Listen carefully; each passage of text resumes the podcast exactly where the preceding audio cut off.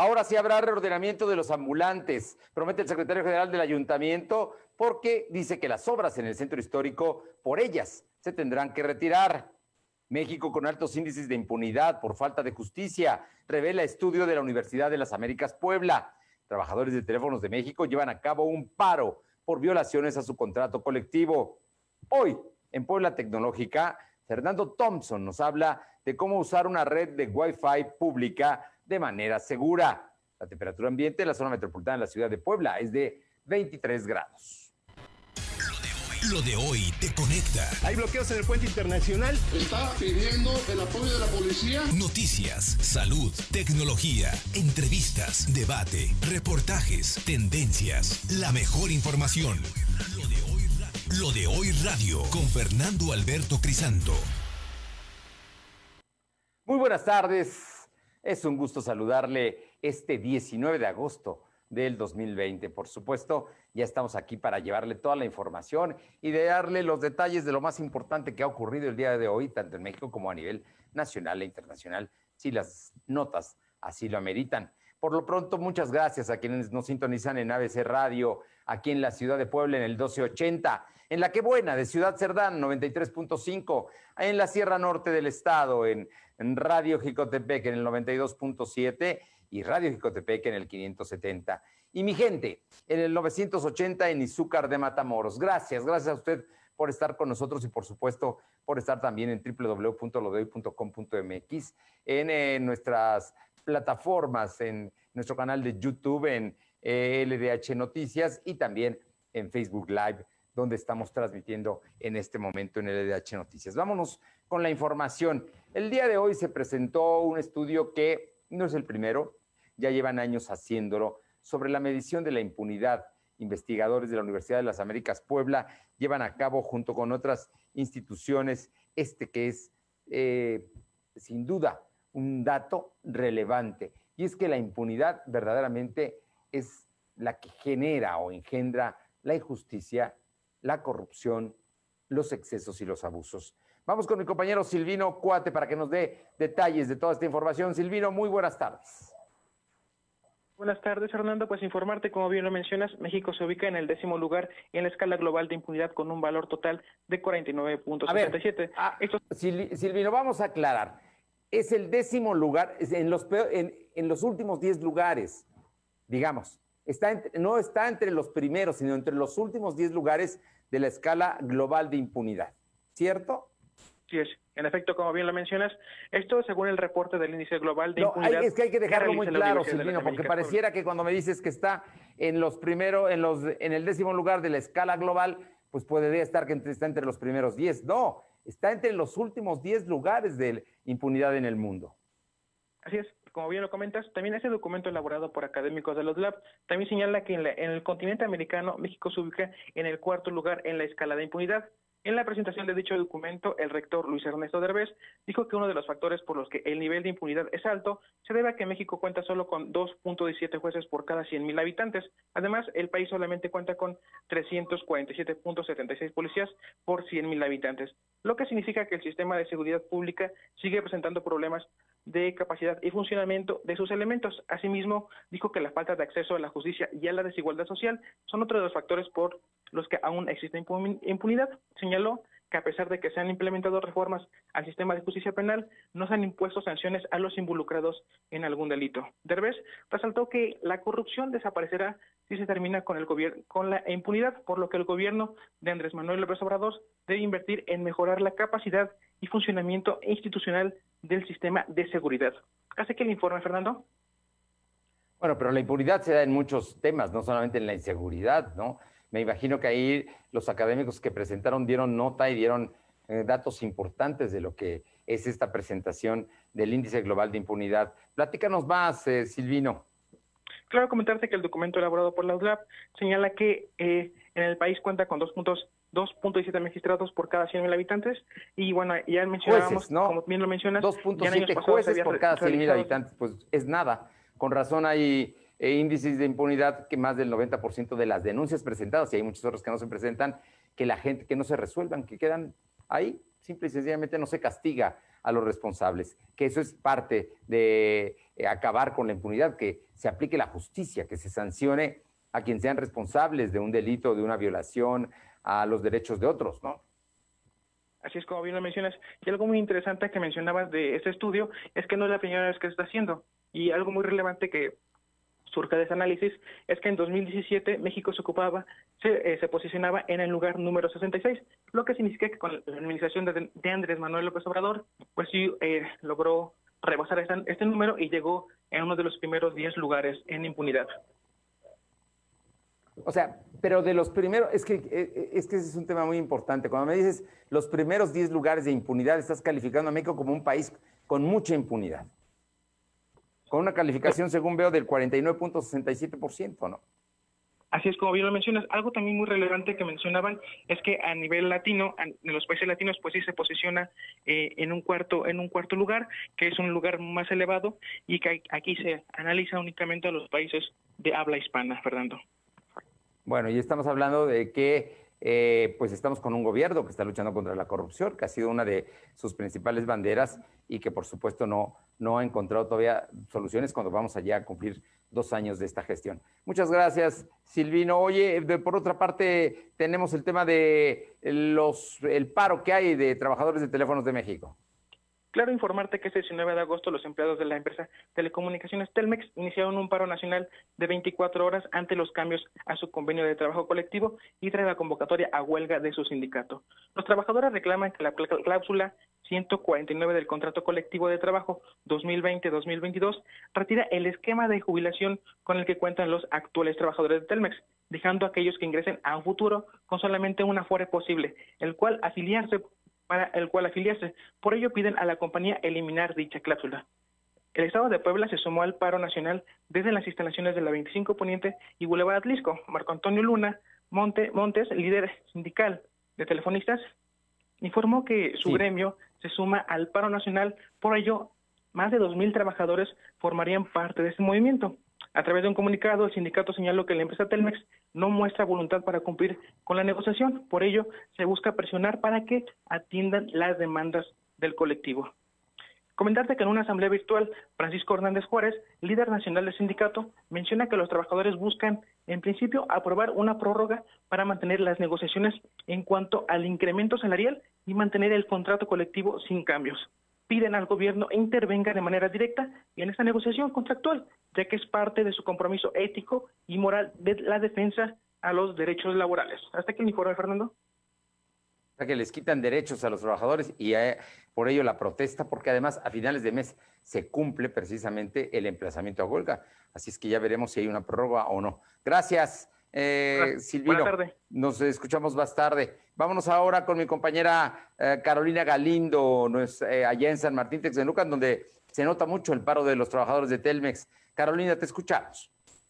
Fernando, buenas tardes, buenas tardes al auditorio. Efectivamente, trabajadores también de la sección 131 del Sindicato de Trabajadores de Teléfonos de México se sumaron a este paro nacional con la finalidad de hacer valer sus derechos, pues señalan que la subcontratación pudiera poner en riesgo lo que es el asunto de su jubilación y las pensiones. Decirte que hasta este momento las actividades se desarrollan en completa calma. Los trabajadores colocaron perifoneo en las inmediaciones de Telmex, que se ubica cerca del acceso a San Martín Texmelucan la altura de las tabanderas y continúan informando a la ciudadanía a qué obedece este paro. Decirte que las actividades no se han interrumpido en la tienda, se desarrollan eh, de manera cotidiana, sin embargo, pues están cambiando los trabajadores para que todos participen en este paro nacional que se anunció ya desde hace varios días y que finalmente el día de hoy se concretó también en esta sección en San Martín Texmelucan.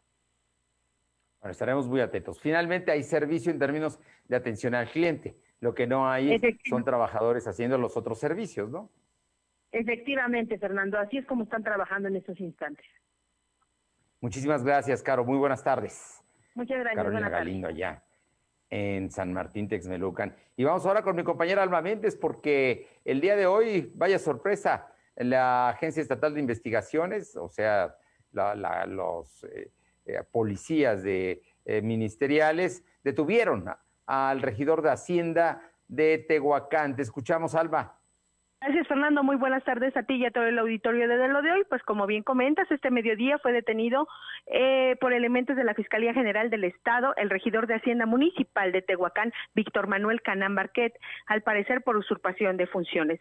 Se sabe que dicha detención se realizó cuando circulaba a bordo de su camioneta sobre el bulevar Socorro Romero del municipio de Tehuacán y fue trasladado a la Casa de Justicia de esta ciudad. En su oportunidad, el director general de Gobierno Municipal, José Miguel Castillo Jiménez, expuso que los agentes ministeriales solo exhibieron el extracto de una copia simple en la cual no se sustenta la detención del regidor.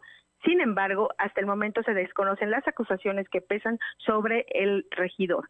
Y trascendió que en las próximas horas podría ser trasladado a la Fiscalía General del Estado de Puebla. Y bueno, pues cabe mencionar, Fernando, amigos del auditorio, que una vez que se dio la detención del regidor de Hacienda, trascendió que también fueron detenidos el director de obra Israel Nasta y la regidora Yesenia Hernández, quienes formaron parte de la comisión de transición y su posible detención pues no se ha confirmado. Sin embargo, puede ser por uso indebido de atribuciones y por haber firmado contratos de obra. Es importante señalar que estos personajes no comparecieron ante la Comisión de Gobernación del Congreso de Puebla en julio pasado.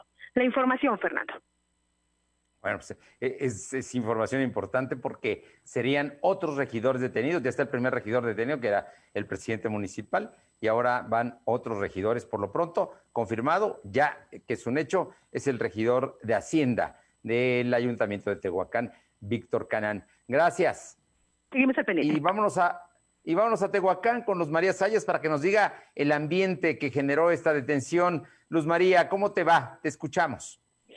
¿Qué tal, Fernando? Muy buenas tardes para ti y todos nuestros amigos de la hoy. Pues bastante hermetismos y muy nerviosos se encuentran aquí en el municipio de Tehuacán. Y déjame comentarte que como ya bien lo dimos a conocer, se ha dado a conocer la mañana de, pues la mañana de este miércoles, elementos de, de la Agencia Estatal de Investigaciones detienen al regidor de Hacienda del, del ayuntamiento de este municipio, Víctor Manuel N. Hasta el momento se desconocen los cargos porque por el cual él fue detenido, pero trascendió que los agentes traían una orden de aprehensión contra el regidor de dicho municipio y una ex empleada del área de licitaciones de nombre Ana Lucía, el cual también se ejecutó y también trascendió que por la asignación esta, ella fue detenida por asignación irregular de contratos, el cual con ellos ya suman tres personajes, tres personas que son detenidas, incluyendo al presidente de esta administración. La detención fue sobre el Boulevard Socorro Romero, que iba a bordo el regidor de su vehículo, en donde los elementos de de los ministeriales le hicieron la invitación a que bajara, esta persona obedeció, el cual en este momento, bueno, pues ya es trasladado y es trasladado a la fiscalía. La otra detención también se llevó a cabo en la 4 Norte y 24, 24 ponientes por la detención de la exfuncionaria. Están bastante herméticos, muy nerviosos y bueno, pues es que esta es la situación lamentable que se vive aquí en el municipio de Tehuacán. Con esto ya suman tres personajes importantes de esta administración 2018-2021 que son detenidos, Fernando. Oye, así es. A ver, nada más cuéntame. Fue una exfuncionaria no una regidora la detenida, porque aquí Puebla se está manejando que también eh, habían detenido a Israel Nasta, director de obra, y a Yesenia Hernández, regidora de obras del Ayuntamiento de Tehuacán, pero a estos dos últimos no los detuvieron.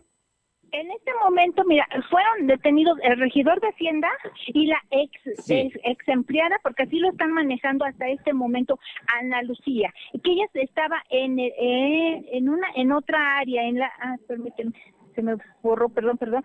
Bueno, son tres personas que son detenidas. Se habla de un regidor más que está detenido, que lo detuvieron, pero aún no nos los han confirmado. En cuanto a este dato no los confirmen, nosotros lo estaremos dando a conocer a través de nuestras redes sociales. Por el momento sí te puedo confirmar que son dos personas que están detenidas, el regidor de Hacienda y la ex empleada Ana Lucía. Era una empleada de la Dirección de Obras. Sí, era una empleada de la dirección de obra. E, esta empleada trabajaba en su momento con el expresidente, como bien sabemos cuál es la situación del presidente. Eh, Detenido, estaba preso. Bueno, pues estaremos muy, muy atentos a ver qué es lo que sucede. Por lo pronto, el ambiente de detención allá en Tehuacán ya se supo. El regidor Víctor Canán está detenido y una ex empleada del ayuntamiento también. Muchísimas gracias, Luzma. Estamos pendientes. Buenas tardes. Buenas tardes y vámonos ahora Atlisco, Puebla, porque allá está mi compañera Paola Aroche, y es que, bueno, pues debido a que ha sido reiterado el incumplimiento para personas hacer actos masivos, pues va a tener que actuar con, con mano más severa el ayuntamiento de Atlisco. Cuéntanos, Paola. ¿Qué tal? Muy buenas tardes. Y sí, efectivamente, ante el incumplimiento repetitivo por parte de algunos ciudadanos de abstenerse a realizar eventos masivos o participar en ellos, el Ayuntamiento de Atlisco busca tomar medidas más fuertes para que continúen con este con, con estas actividades. Fue el regidor de Gobernación, Rogelio Flores Mejía, quien aseguró que ya se está preparando un protocolo para que ya sea la Policía Municipal, el área de comercio o el mismo Protección Civil puedan clausurar las actividades clandestinas que se realizan y que no están tomando todas las medidas de sanidad como lo que es la sana distancia, utilizar el gel antibacterial o lo que es utilizar el cubrebocas. Hay que recordar que han sido los propios ciudadanos quienes mediante las redes sociales han denunciado que principalmente los fines de semana se realizan eventos como fiestas o jaripeos en lugares privados como jardines o algunos terrenos.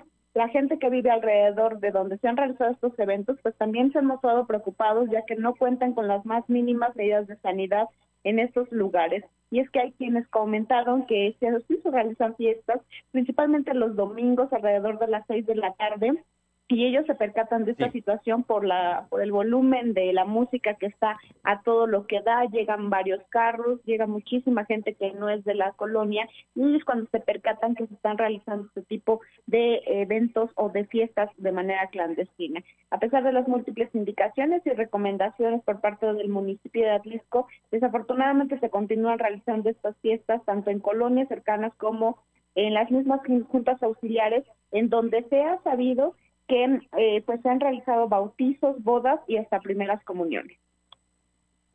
El tema es delicado porque precisamente parte del el confinamiento, parte de la sana distancia, es que no haya precisamente aglomeraciones, que no haya reuniones de más de 30 personas.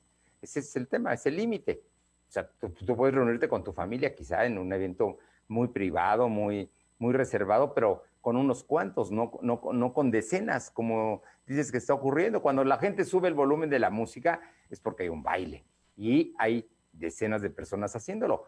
Es sin duda un derecho, pero en este momento la situación no está para ello porque podemos afectar a muchos más, especialmente porque eh, cuando tienes contacto con esas personas, esas personas has tenido contacto con otros y, y se puede multiplicar precisamente los contagios de COVID y es lo que se pretende. Así es que el ayuntamiento va a tener que actuar ¿no? con, con estas acciones e incluso eh, clausurar o suspender estos festejos. Sí, efectivamente, así tendrá que ser y ya será en próximas semanas cuando seguramente veremos a la Policía Municipal, a personal del comercio o si no a Protección Civil, pues detectando estos lugares donde se están realizando fiestas o jaripeos de manera clandestina y de inmediato poderlos clausurar. Paula, esto allá en Atlisco. Muchísimas gracias. Buenas tardes. Son las 2 de la tarde con 17 minutos, 2.17. Lo de hoy es estar bien informado. No te desconectes. En breve regresamos. Regresamos. SEUNI integra la tecnología y la innovación para que nunca dejes de lograr tus sueños. SEUNI Plantel Puebla te ofrece Derecho Criminalística y Criminología. Facebook e Instagram. Seuni Puebla. 130-1421, 237-1124. En Seuni, seguro. Lo de hoy radio, con Fernando Alberto Crisanto. La información y tendencias que debes conocer. De lunes a viernes, de 2 a 3 de la tarde, por esta frecuencia. O por internet, www.lodehoy.com.mx.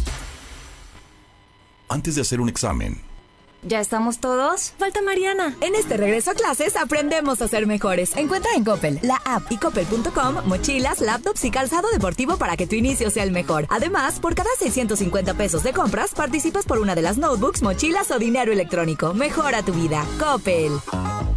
Lo de hoy es para ti. Conéctate a www.lodehoy.com.mx y suscríbete para recibir la mejor información en tu email. La CNDH llega a 30 años y se propone un cambio de fondo con el objetivo de ser más eficaz en la defensa y protección de los derechos humanos y así transformarse en una auténtica defensora del pueblo. Es momento de reivindicar y dar una nueva dirección a la CNDH para dejar la simulación y actuar en favor de la defensa y protección de los derechos humanos con la austeridad que exige el momento que vivimos en México. Comisión Nacional de los Derechos Humanos, 30 años, defendemos al pueblo. Escúchanos en Spotify. Búscanos como LDH Noticias.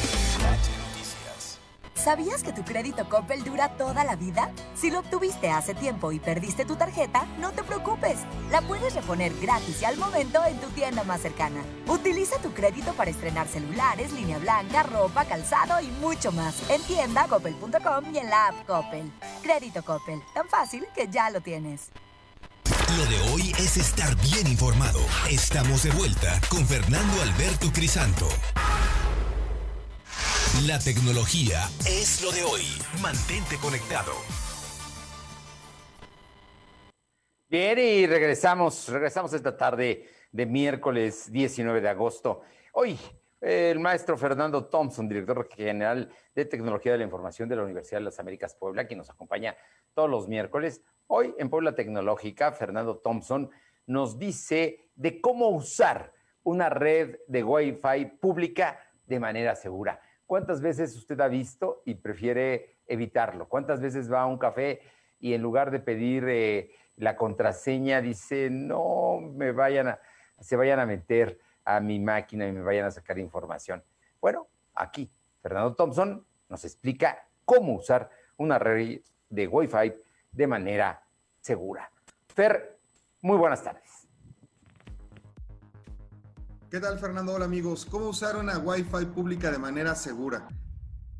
Yo he platicado con ustedes en algunas ocasiones sobre recomendaciones o cuidados que tienen que tener cuando están utilizando una Wi-Fi pública, cuando te conectas en el Zócalo o en algún eh, comercio que te lo ofrece de manera gratuita. Pero, o sea, ¿tú qué puedes hacer si no tienes ninguna otra opción eh, en ese momento y si lo requieres? porque al final de cuentas las redes públicas forman parte de un ecosistema que sí está lleno de peligros en cada rincón, con posibles ataques de ciberseguridad que están acechando a los usuarios y la enorme mayoría de la gente ni lo sabe. Pero, por ejemplo, si estás de viaje y te acabaste ya tu plan de datos o tienes que trabajar fuera de casa, podrías no poder, eh, no poder conectarte, digamos, a la temida Wi-Fi pública, pues no, le vas a tener que entrar. Entonces, lo importante es que si lo vas a hacer, pongas eh, atención a los siguientes tips por si hay un posible ataque, pues bueno, que sepas tú que estás corriendo un riesgo porque la única manera efectiva de estar protegido 100% pues es no usar Wi-Fi. Entonces, no es opción. Entonces, primero, antes que nada, hay que configurar nuestros equipos, hay que configurar nuestros smartphones, nuestras tabletas o las laptops. Hay que configurarlos para que nunca se conecten de manera automática a cualquier red que vean disponible.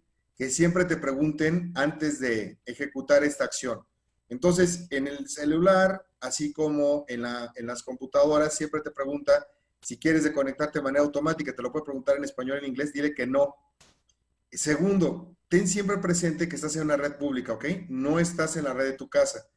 Entonces, en el momento que tú dejes de prestar atención y te confíes, ahí es donde se abre la brecha de seguridad, porque estás exponiendo información. Piensa que todo lo que estás escribiendo o haciendo está siendo escuchado por alguien más. Entonces, si pones una clave de acceso, alguien en automático, pues también la va a estar viendo. Hay algunas redes públicas que pueden ser más seguras que otras. Por ejemplo, eh, en un hotel o en un, restaurante como parte de sus servicios, pues ellos cuidan su prestigio y es un servicio que le dan a sus comensales. Entonces, sí existe una posibilidad que ellos no quieran robarte la información por dinero o por quererse quedar con tu información.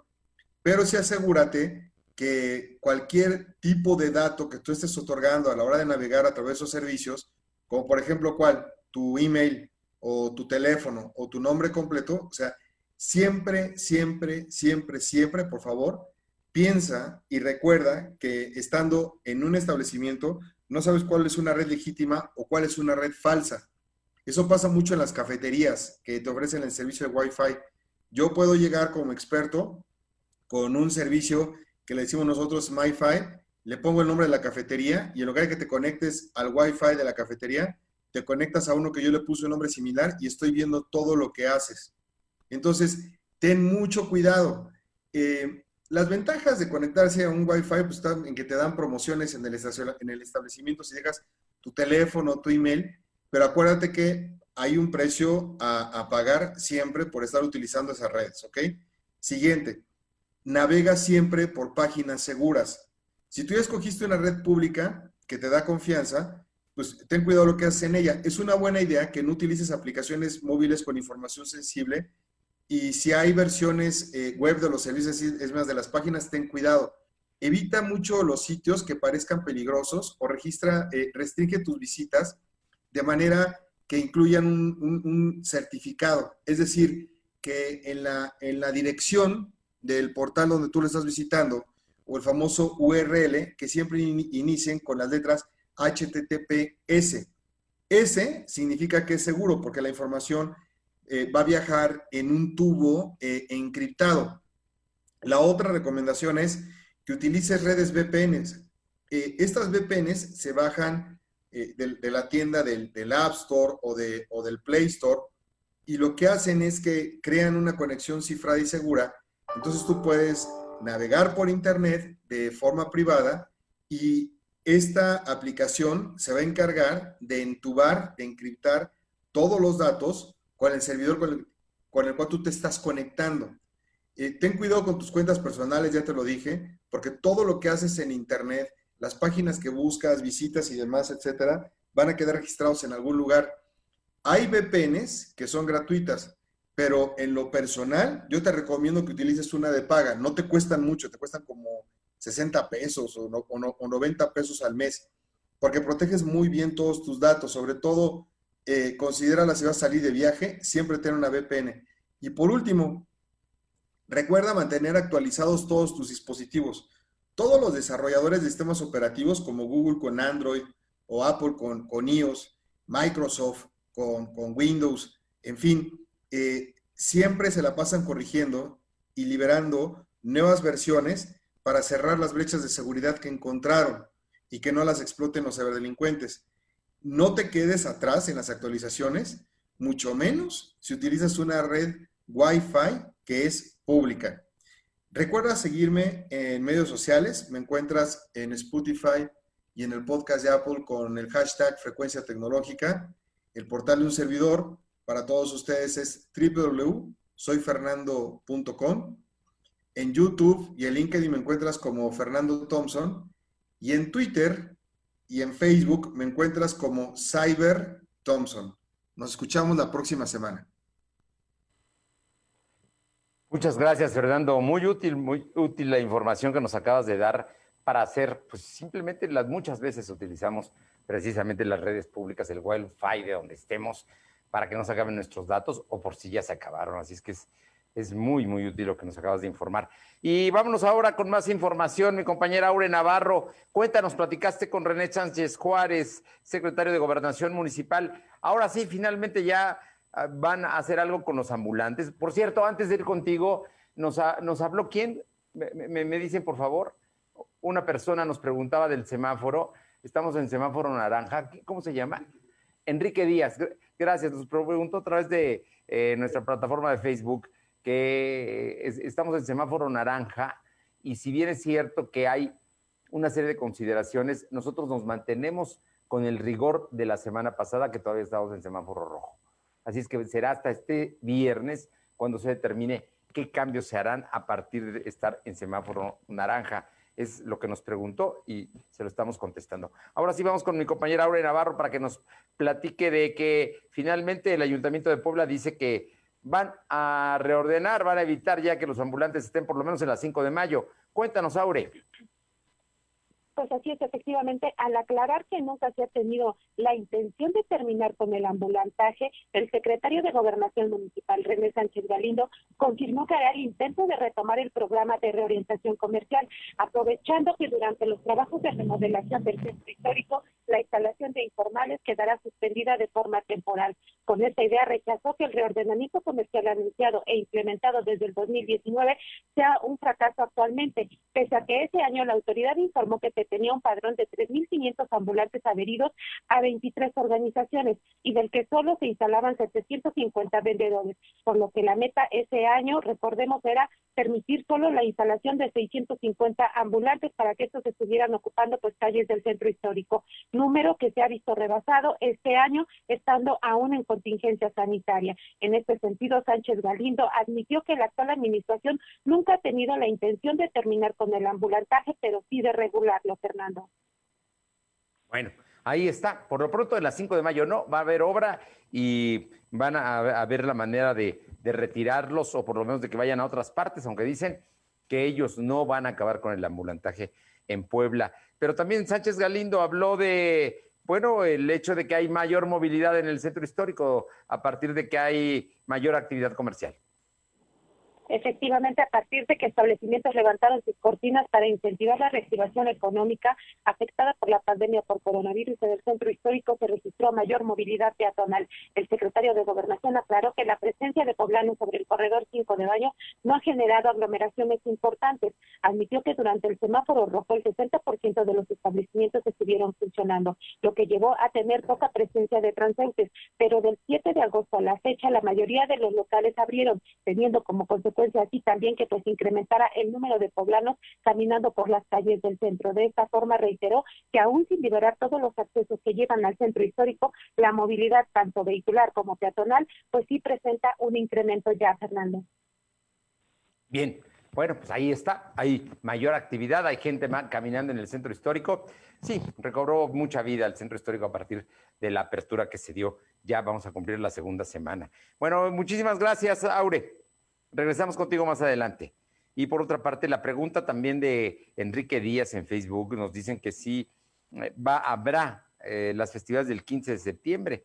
Sí, sí va a haber eh, grito, grito del 15 de septiembre. No han dicho cómo se va a acceder a la plancha del Zócalo, pero sí va a haber grito y van a estar desde Palacio del balcón principal del Palacio Municipal el gobernador Luis Miguel Barbosa y la presidenta municipal eh, Claudia Rivera. Así es que sí habrá grito este próximo 15 de septiembre, Enrique, así es que lo que quería saber ya te lo hemos dado. Vamos a hacer una pausa. Regresamos. Lo de hoy es estar bien informado. No te desconectes. En breve regresamos. Regresamos. En Seuni no estás solo. Mantén firme el propósito con el compromiso de continuar estudiando. Seuni Plantel Puebla te ofrece Técnico Superior Universitario en Urgencias Médicas, Emergencias y Desastres. Especialidad en Ortodoncia. Especialidad en Endoperidoncia. 130-1421. En Seuni, seguro. Suscríbete a nuestro canal de YouTube. Búscanos como Por unanimidad de todos los partidos, el Senado aprobó leyes, reformas y el acuerdo ambiental para homologar el marco jurídico del TEMEC, que representa la mayor región económica del mundo. Se garantiza así la confianza y protección a la propiedad industrial y las patentes. Se incentiva la inversión, la innovación, el conocimiento. Y se impulsa a pequeñas y medianas empresas con justicia y equidad. Senado de la República. Cercanía y resultados. Sabemos que tu INE es esencial porque es el instrumento más reconocido y confiable para identificarte y el único para votar. Por eso los módulos del INE ya están abiertos con las medidas sanitarias necesarias para atender todos los trámites.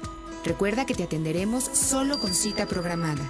Agéndala en INE.mx o en INETEL 800-433-2000, donde además podrás consultar los protocolos de seguridad que deberás respetar para ingresar. Contamos todas, contamos todos, INE.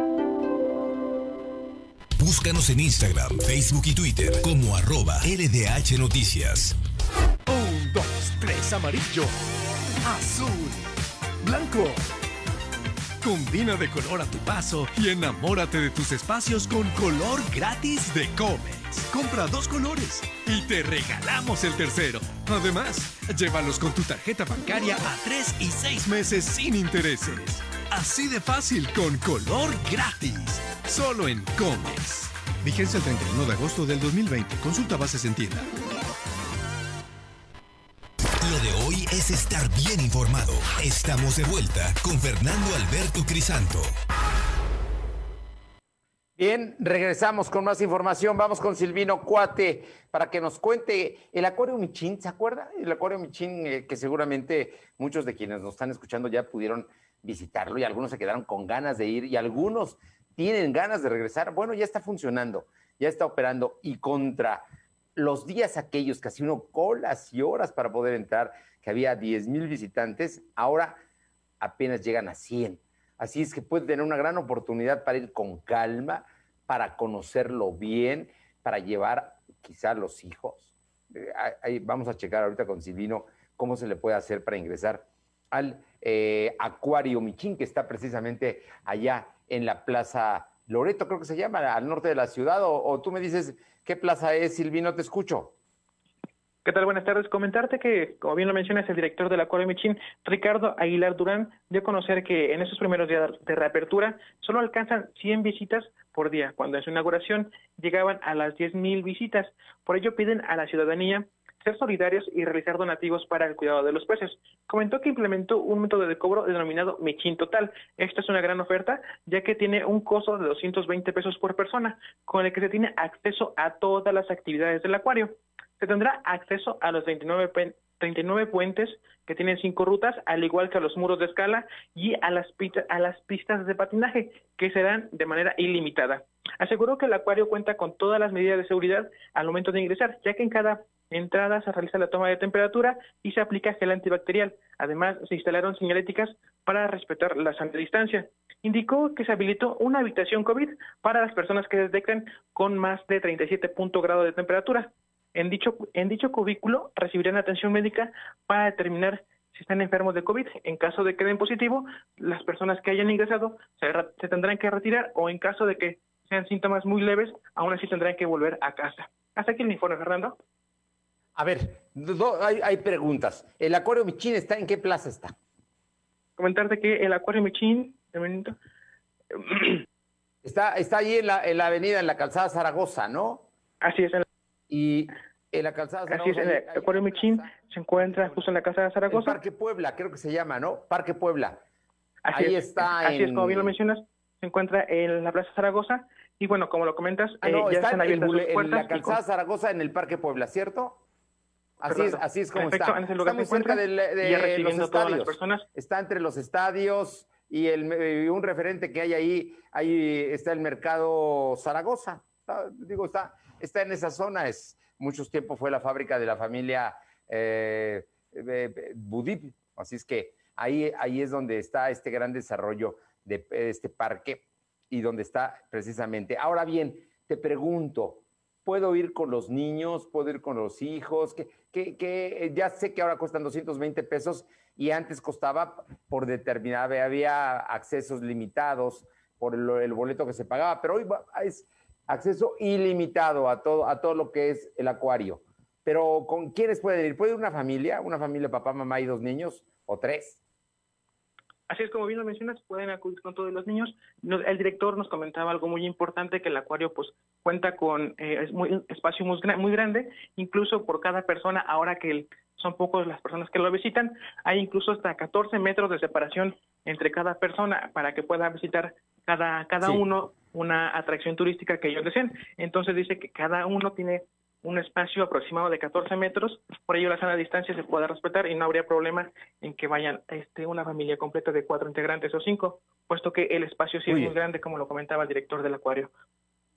No, bueno, pues vale la pena. Qué bueno, qué bueno que nos comentas, porque son de los atractivos de Puebla, ¿eh?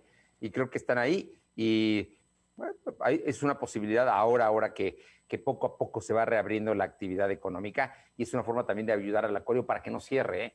Porque estaba, amenazaban con cerrarlo porque el mantenimiento es muy alto. Oye, por otra parte, hablando de otros temas, eh, hablaste con el presidente de Coparmex, eh, Fernando Treviño, eh, sobre, bueno, pues el asunto de los delitos que algunos han bajado y algunos han subido. con el confinamiento. Te escuchamos.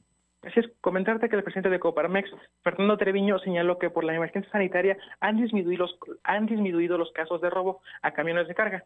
Sin embargo, han incrementado las agresiones por violencia de género. Por ello, pidió a las autoridades reforzar las estrategias de seguridad para este grupo, grupo tan vulnerable.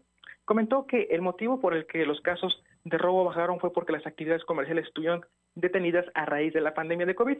Dijo que el robo a negocios también disminuyó en los últimos meses, ya que solo los comercios clasificados como esenciales, esenciales eran los únicos que estaban brindando servicio.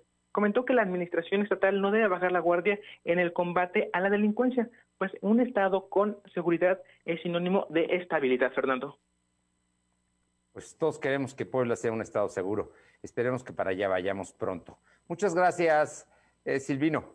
Buenas Vamos tardes. ahora con mi compañera Gracias, hasta luego. Vamos con mi compañera Aure Navarro para que nos cuente, eh, bueno, que los jóvenes que están y que el periodo se suspendió por todo este tema de la pandemia, la inscripción para hacer el servicio militar obligatorio, eh, para tener la cartilla del servicio militar, bueno, pues ya se re, a partir de hoy se reabrió, ¿no? Ah, Cuéntanos, Aure Navarro, te escuchamos.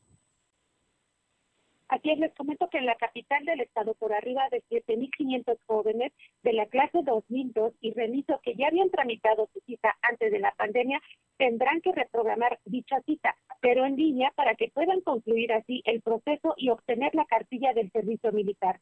Mientras que aquellos que lo van a tramitar por primera vez pueden agendar para que también entreguen de forma presencial sus documentos a partir del 31 de agosto, al igual que el resto de los jóvenes. El regidor presidente de la Comisión de Gobernación del Ayuntamiento de Puebla, Iván Camacho, explicó que será a partir del 19 de agosto cuando los jóvenes puedan reagendar o agendar su cita a través de la página pueblacapital.gov mx diagonal cartilla militar. Indicó que una vez concluido este proceso, los jóvenes tendrán que acudir de forma presencial portando cubrebocas y sin acompañantes al Polideportivo Xonaca y no en las oficinas de la Cuatro Poniente como se acostumbraba. Dijo que la atención en este Polideportivo Xonaca está programado para 40 citas por hora, lo que implica que al día pues la, la administración va a atender hasta 320 jóvenes para que estos sean recibidos y así cumplir con la meta de 8.960 jóvenes que puedan obtener así su cartilla militar, Fernando. Bueno, por lo pronto ya está abierto para que empiecen a reagendar citas a partir del 31 de agosto los que no las habían reagendado y van a tener que hacer todo el trámite presencial, eso es indispensable porque tienen que tomarle sus huellas. Va a ser ahora en el Polideportivo Morelos, ¿no? Xonaca, Polideportivo Xonaca. El, el Polideportivo, el de Xonaca, que es el que está pegado al Mercado Morelos, digo, por eso dije, te dije Morelos, pero es el Polideportivo Xonaca. Así es que, bueno, pues ahí, ahí, ahí es donde se van a hacer precisamente ya los trámites, ya presenciales, pero todo hay que registrarse en línea para tener un lugar y una hora para poder ir. Muy bien, Aure. Oye, y platicaste con concesionarios de transporte público, porque el tema, el tema da de qué hablar. Ellos no han cumplido, se les dio el, aumento de- del pasaje, les paga el- el gobierno del estado una, mm, les está dando una retribución precisamente para que ellos cobren menos, un subsidio, y pues las cosas no han cambiado, sigue mal el transporte público. Te escuchamos.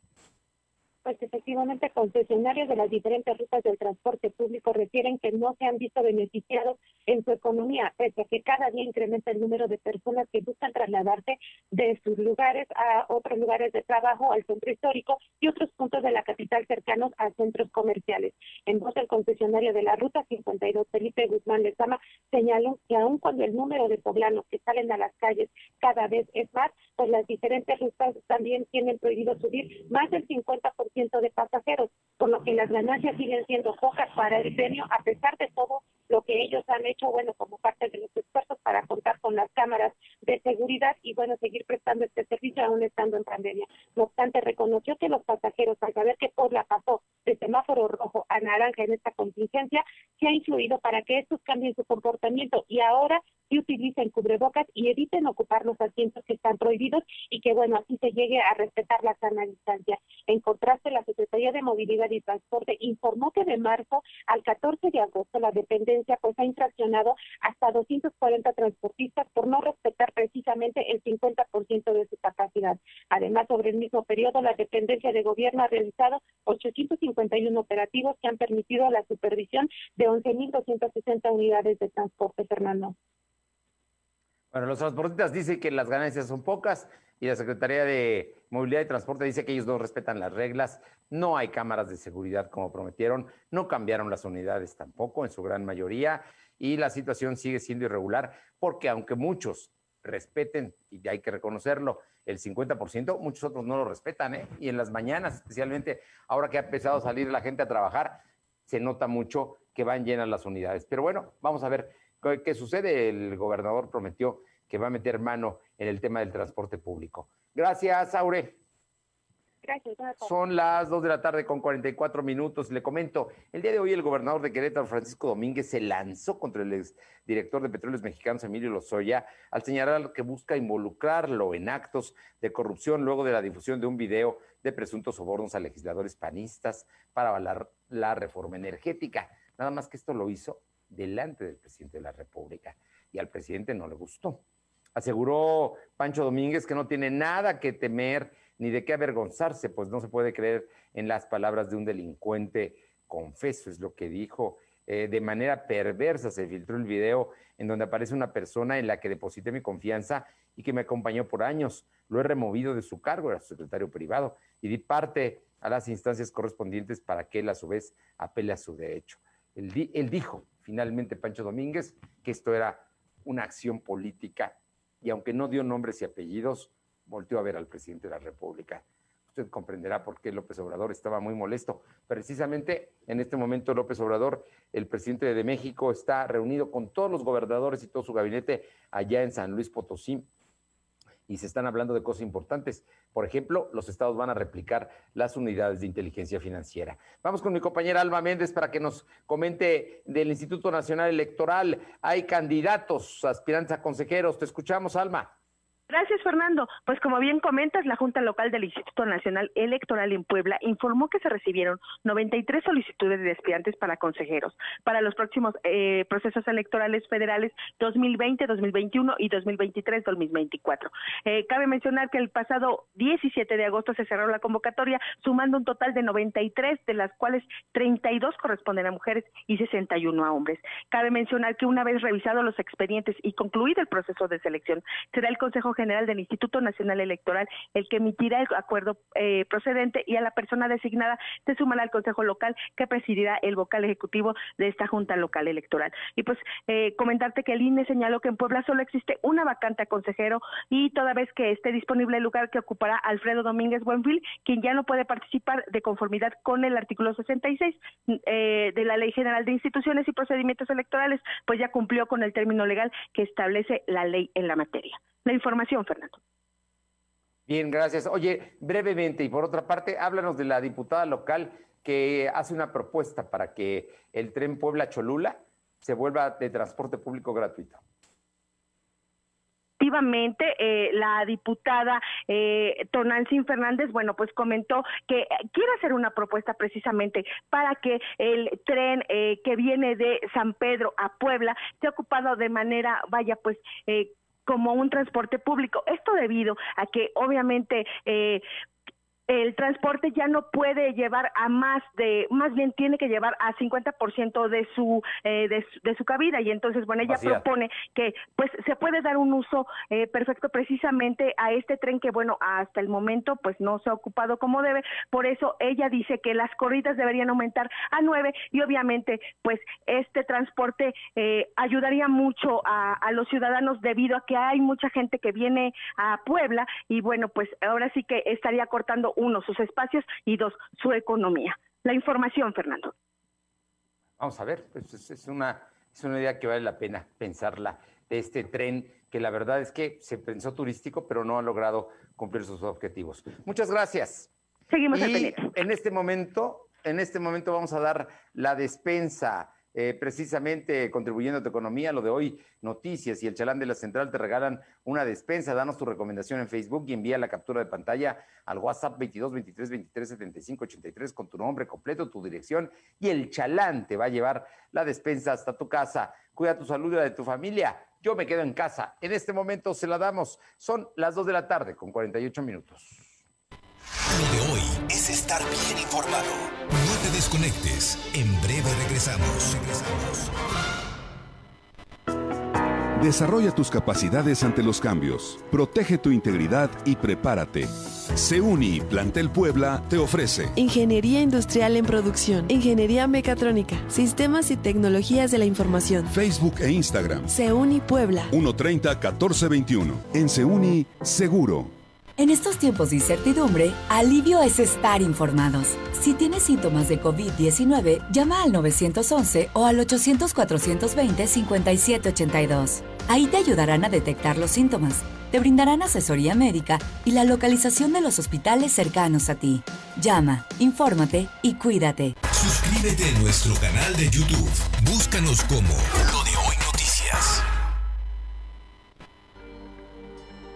amigo Saúl El Canelo Álvarez. Las adicciones pueden ser el otro rival a vencer, pero un verdadero atleta puede superar cualquier adversidad, y más aún apoyado de su familia. El deporte es el mejor camino para superarse en la vida. Un verdadero campeón pone fuera de combate a las adicciones, por eso no hay que bajar la guardia. Con razón y corazón, por toda la nación, juntos por la paz.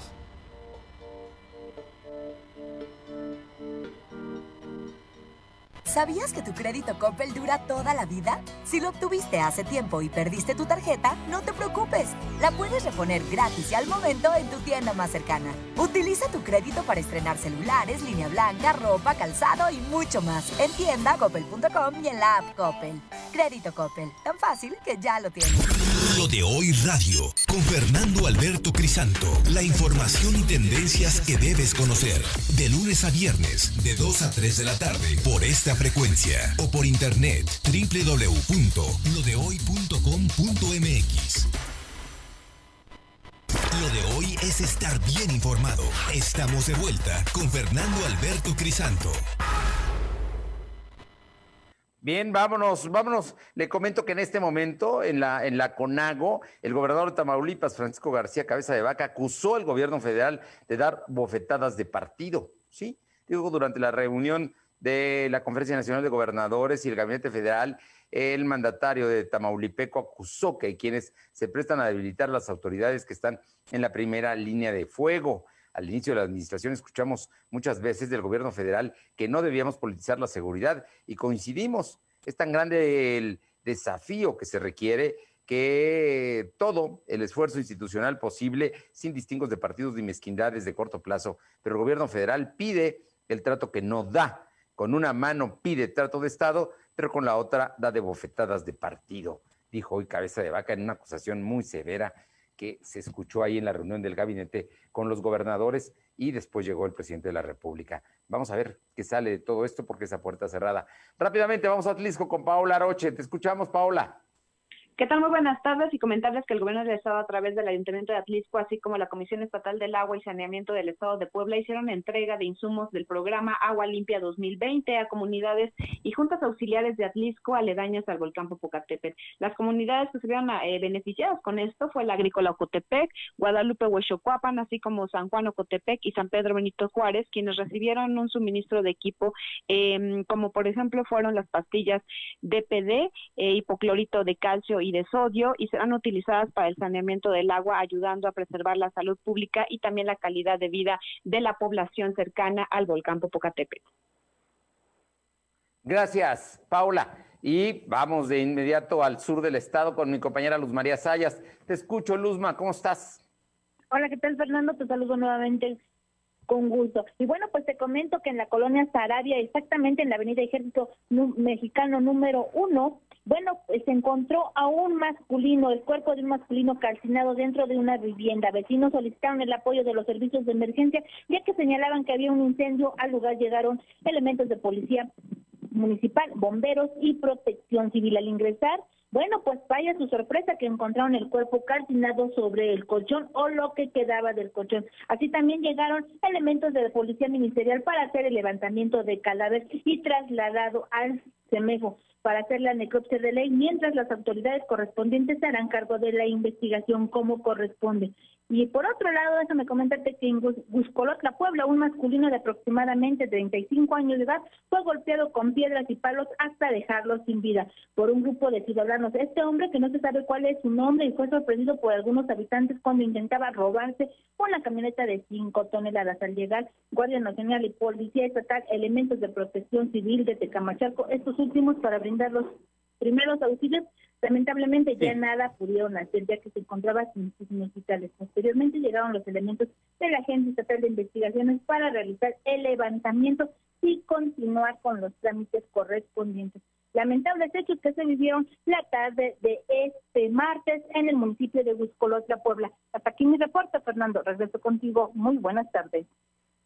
Gracias. Y vamos con Carolina Galindo hasta San Martín Texmelucan de, para que nos hable de pues el regreso ordenado de los comerciantes allá en Tlalancaleca. Te escuchamos.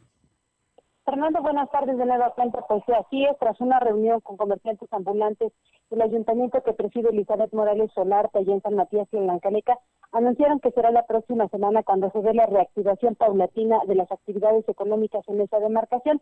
Decirte que el inicio será únicamente con el 30% de los más de 200 comerciantes que se instalan desde la entre semana y los fines de semana. Decirte que se aplicarán protocolos de vigilancia por parte de elementos de protección civil y salubridad, con la finalidad de garantizar que no se den contagios y que la gente cumpla con las medidas establecidas como es el uso del cubrebocas, el gel antibacterial, además de mantener la distancia entre un puesto y otro, por ello se va, incluso se va a cerrar el primer cuadro de lo que comprende la plancha donde se instalan los comerciantes a fin de que se pueda dar ese distanciamiento y evitar aglomeraciones. Fernando. Muy bien, pues esperemos que sea exitoso porque es un gran mercado y esperemos que todo, que todo vaya bien. Muchas gracias, Caro. Muchas gracias, hasta luego. Hasta luego. Y vamos finalmente eh, con Uriel Mendoza, la Mixteca. Te escuchamos, Uriel. ¿Qué tal, Fernando? Muy buenas tardes. Eh, te compartimos lo que ha ocurrido en Izúcar de Matamoros, donde se han denunciado a falsos gestores de pasaporte en esta demarcación.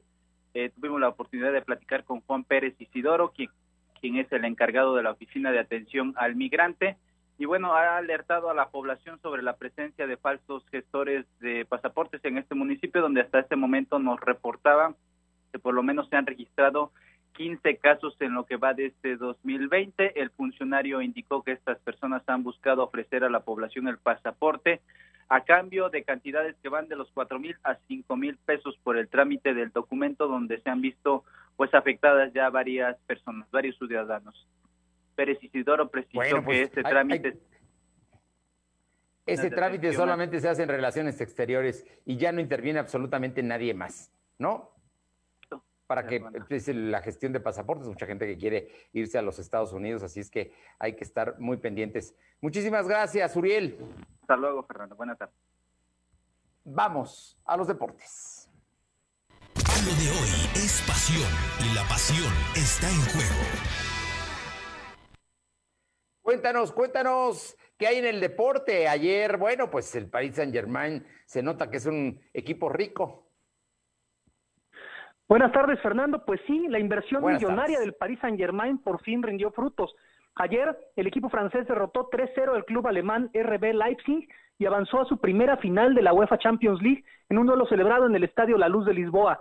Los parisinos dominaron desde los primeros minutos del encuentro y un gran partido de Ángel Di María, de Kylian Mbappé, de Neymar y del brasileño Marquinhos, finalmente terminaron por, por este, inclinar la balanza hacia, hacia los dirigidos por Thomas Tuchel, que esperan su rival que saldrá del duelo, que en este momento está el medio tiempo, entre Bayern Múnich y Lyon, para buscar el próximo domingo su primera su primer trofeo de la Champions. En este momento están jugando Bayern y Lyon, el partido empezó muy parejo, pero Bayern terminó dominando y van ganando 2-0 con dos goles de Sergei Gnabry al medio tiempo. Y si, y si no quieren masacrarlos como al Barcelona, pues no lo harán. Pero bueno, esto indica que va a ser Bayern, París Saint Germain la final el próximo domingo, ¿no? Sí, un partido muy atractivo y bueno, desde, desde este momento de pronóstico reservado, aunque parece que, el Bayern partiría como favorito. Bayern lleva casi 15 partidos sin perder desde la reactivación del fútbol en Europa. Solamente han empatado un par de juegos, el resto han sido victorias y varias de ellas por goleada. Tenemos un minuto, danos más, más información, por favor. Bueno, ya empezaron los playoffs de la NBA, estamos en el segundo día y varias sorpresas ayer. Los dos equipos favoritos para el título, los Bucks de Milwaukee, perdieron 110 a 122 con el octavo clasificado, el Magic de Orlando, y del otro lado en la conferencia este pasó lo mismo. Los Lakers de Los Ángeles, con todo y LeBron James, perdieron 93 a 100 con los Trailblazers de Portland, con una actuación buenísima del base Damian Lillard, que anotó 34 puntos. Hoy continúan estos partidos, pero bueno, ha habido varias sorpresas. Los Rockets también se impusieron al Thunder de Oklahoma. Y por último, el director deportivo de la Juventus, Fabio Paratici, viajó a Londres para reunirse con la directiva del Wolverhampton y empezar a negociar el pase de Raúl Jiménez, que parece que jugará la próxima temporada en Italia. ¡Wow! Y con la lluvia, ¿no? Así es que vamos a ver, mañana nos amplían la información, por favor, eh, Paco. Gracias. Así es, Fernando. Hasta luego.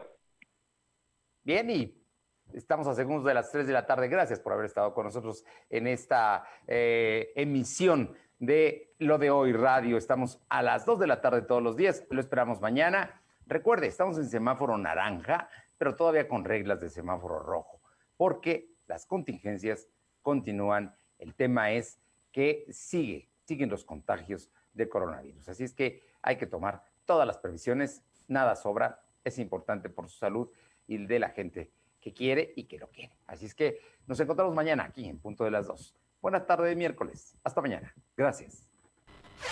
Fernando Alberto Crisanto te presentó lo de hoy radio. Lo de hoy radio. Te esperamos de lunes a viernes, de 2 a 3 de la tarde por esta frecuencia, en la cobertura más amplia a nivel estatal. Y síguenos en internet www.lodehoy.com.mx y en nuestras redes sociales como arroba LDH Noticias. Lo de hoy Radio.